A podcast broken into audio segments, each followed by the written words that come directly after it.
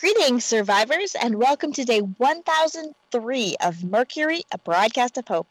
I'm Dr. Rosalind Clark, and because he insisted that he would be of help for today's broadcast, I am joined by Max O'Brien. I'll totally be of help. Speculation on the probable cause of zombie genesis is right up my alley. Max, I keep telling you that that isn't what this is about. I'm talking about the science behind it. I'm not speculating on anything, but rather laying out scientifically supported facts that relate to the actual science that I'm doing. Do you not see the difference? My theories involve actual science all the time. Remember the nematode idea? That was based on real biology. I'll be honest, that one did come awfully close to suggesting a parasitic source for the zombie infection, although it's protozoa rather than nematodes. So I'll give tangential bonus points for that one. Well, what about my idea about prions and fungus? You said yourself that the parasitic fungus in ants was one of the zombie parasites known to science to have an effect on the host's behavior. Wow, Max. That one was so long ago that I only vaguely remember it. Biology related, yes, but as I recall, you took a few giant leaps to get from science based facts to zombies that I simply couldn't vault over with you at the time. Well, let me refresh your memory.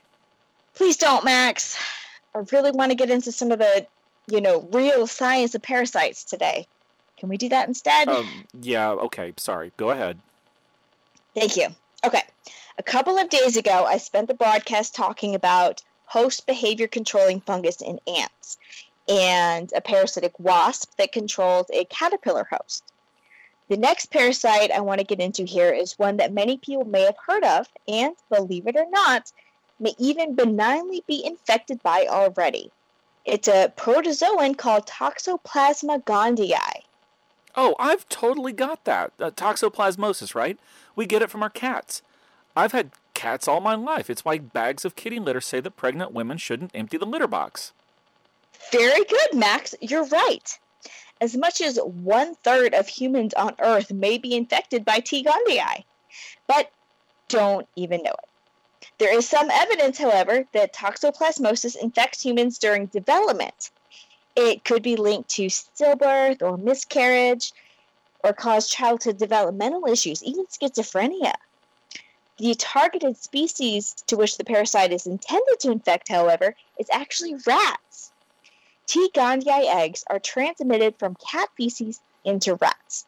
Once the parasite has reached the stage in its life cycle when it is ready to reproduce, it causes changes in the rat's behavior through chemical effects in the brain. These behavioral alterations cause the rat to be more likely to be caught and eaten by cats which then transmit the parasite to its next host where it can continue the life cycle. So, is my affinity for cats because of toxoplasmosis affecting my brain? So, I like cats, which allows me to be infected by this parasite, which leads to me liking cats even more. It's like a biological conspiracy on the part of the cats to be loved by people. Not now, Max. I want to talk about one more before we run out of time today. I'm sure you've heard of malaria. Isn't that caused by mosquitoes? No, it is another protozoan parasite. Mosquitoes are but the vector host, transmitting it to humans and other animals like birds, bats, and even some lizards. Mosquitoes do not, in fact, suffer from the infection of the parasite, which is called plasmodium. And I'm bringing it up because, from what I can tell, the zombie causing parasite is similar to the malaria causing plasmodium. Here's the life cycle of the plasmodium parasite. When transmitted to human blood from the bite of an infected Anopheles mosquito, the sporozoite form of the plasmodium makes its way to the host's liver, where it grows and multiplies in liver cells before moving to infect red blood cells. Once in the bloodstream, it further multiplies, creating and releasing cells called merozoites, which go forth and infect other red blood cells. This is the stage of the parasitic life cycle that causes symptoms in the host. During the blood stage, gametes are also produced, which are the male and female reproductive form of the plasmodium. Gametocytes can then be ingested by a mosquito when taking a blood meal. They mate in the gut of the mosquito, creating the next generation of sporozoites, which migrate to the salivary glands, ready to be injected into the next host. Dr. Clark, I know you find all of this fascinating, which is definitely conveyed in your voice when you're explaining it, but do you realize how grossed out Agnes would be if she were listening to this? Really? This stuff is fascinating. These are living organisms that require two different hosts with entirely different physiology in order to reproduce and survive. These aren't even that complex as parasites go. There are parasites with multiple intermediate hosts, and some are highly specific.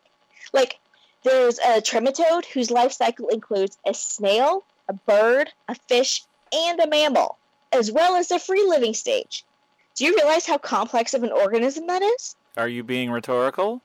Yes, I see that that is a complex life cycle. Maybe tell me about it off the air? We're actually ready to wrap it up for the day, and unless you have something else about the zombie causing ones you wanted to add. Right. Okay, that's it for now. Um, I'm Dr. Rosalind Clark with Max O'Brien for Mercury, a broadcast of hope. Take care of each other.